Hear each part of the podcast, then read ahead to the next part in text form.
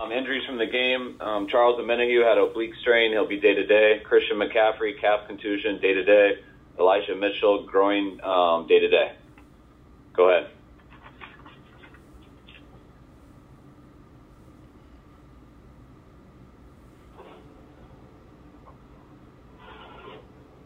Uh, I understand what day to day means, but what, is there any level of concern with the injuries to McCaffrey and Elijah?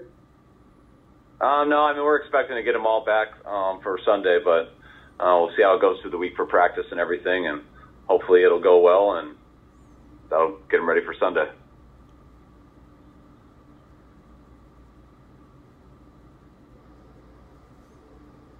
Kyle, was today a, uh, a win Monday? What's that? Is today a win Monday or a quasi win Monday? I've never heard someone call it a win Monday. I've heard victory Monday, Matt, but Sorry. That's all right. Uh, yes, it is a victory Monday. Um, we've been doing a little bit more these last few weeks. One, well, we still have all the players review the game tape with the coaches, position coaches, um, but we're trying to get on to Philly as fast as we can and um, get ready for them. Kyle, with the 9 a.m. start, I mean, how do you uh, adjust your schedule to get that body clock, I guess, as, best you can going into Philly? And then, uh, how much how much better are the Eagles than when you faced them last year in Week Two? Um, I'm pretty sure we're we're kicking off at three Eastern, 12 noon, right? That's right, right? All right. Yeah, My yeah. dad did that. All right, Cam, don't mess with me like that. Um, my dad did that to me yesterday. Um, thank goodness. So um, we should be all right by 12. Um, what was the next question? Or the rest of it? Just how, much? Be- yeah, how much better do the Eagles look than when you guys faced them last year in Week Two in Oh. a 10 a.m. start Pacific time? I mean, we're just we're just we just put yesterday's um, game to bed, but I mean, just seeing them across the league throughout the year and just um, watching a little bit that we've done here um, since last night. I mean, there's there's a reason that they've been the best in the league so far. I mean, throughout this whole year. I mean, offense, defensively, special teams.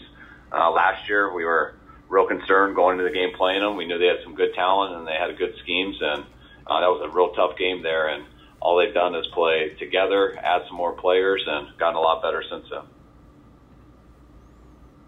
Kyle, Kyle, I, I really turnover differential is obviously important in every game, but uh, are, are you at all surprised at how well Brock has been able to take care of it? Uh, you guys, I think, are 15 and 0 when you're, you know, either tied or, or win the turnover battle. Um, has that been something that obviously has been a point of emphasis, but also maybe surprised you at how well he's done it? Uh, yes, he's been unbelievable with that. I think that's the number one thing he's done. Um, and to be able to be as good with the ball as he has while still making a number of the plays that he has, that's definitely the thing I've been the most impressed with.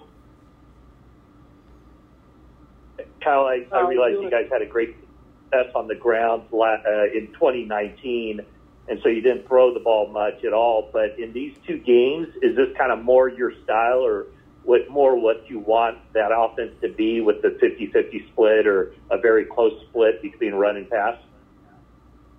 Um, yeah, I mean, we always try to do that just because we don't like anyone to tee off in any direction. Um, but I, wouldn't say it's necessarily the style of the game that I want. It's just we feel we got to adapt to the style that we think you need to play to win whatever that given game is or that given moment that week. And um, the better defensive lines you go against, the better defenses you go against. Um, that style usually leads to slowing guys down and not allowing other teams to play at what they want to do. And it also gives you a much higher percentage of winning the turnover battle too. So um, I think you need to be able to win games that way in the playoffs a lot. Um, but not always does it. Not always do you have to. I mean, we saw it a different way in week our first week for Seattle, and we'll work all week to see how we see it this week too. Uh, you talked, a lot of your players talked about, you know, you really wanted to run the ball a, lot to negate Dallas's pass rush, and by some metrics, the Eagles have an even better pass rush. Obviously, it can be said, it's, it, you know, the simplified, simplifying things was like, oh, you're going to do the same thing, you know, you did against Dallas, you know, against Philadelphia, which they're expecting, and it goes into this cat and mouse game. It, I, I don't know. I, I guess how, how do you approach how do you approach that kind of with an idea? They they might think they know what's coming. Sorry, that was another very long question.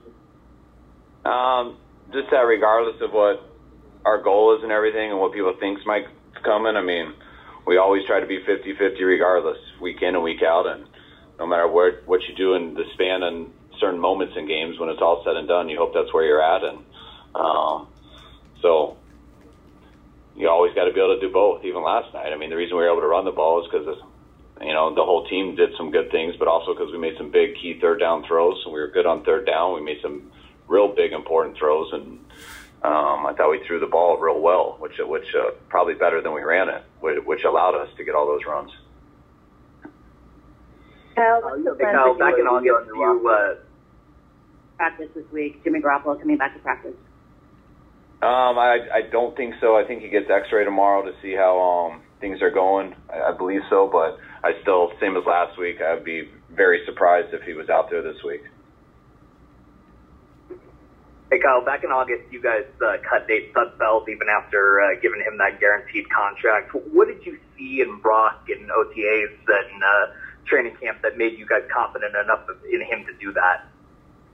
Uh, just, I mean, when he first started out, he got such few reps because um, of how much reps we were giving to Trey and how much we were giving to Nate. And but every time he got his one or two reps of practice, just how decisive he was and got the ball to the right spot and did it aggressively. Um, never seemed unsure of anything, and um, so he kept earning more reps. And the more reps we gave him, the more um, he continued to look the same and didn't take any steps back. And then he carried it over to some of the preseason games. So um, by the end of that, it was pretty easy, um, easy to see how Brock was coming, and we knew we we thought we knew we wanted to keep him on the roster and not risk him going to practice squad. So it was a decision we had to make.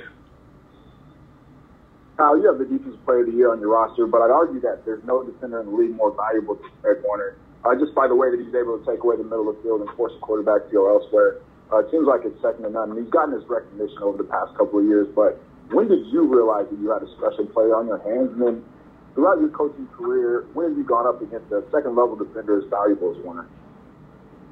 Um, yeah, Fred is as good of a player as there is in this league. I mean, his rookie year, we knew we had something special. Just how he came in and was able to play so much for us, and the pressure we put on him, calling the defense and stuff like that, and um, how he could handle it as a rookie, um, like he was a ten-year vet.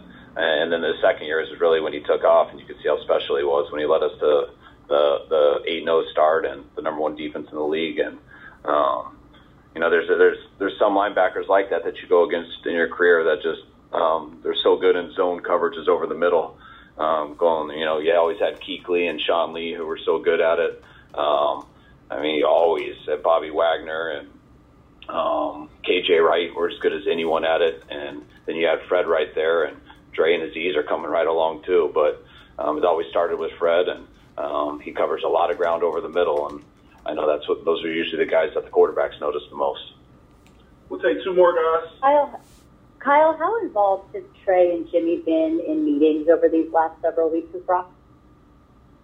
Um, I mean, Jimmy's always doing his rehab and stuff and on a, a different schedule, but Trey Trey hasn't missed one meeting and he, he's in everything and he's really doing an awesome job helping out Brock through all this stuff.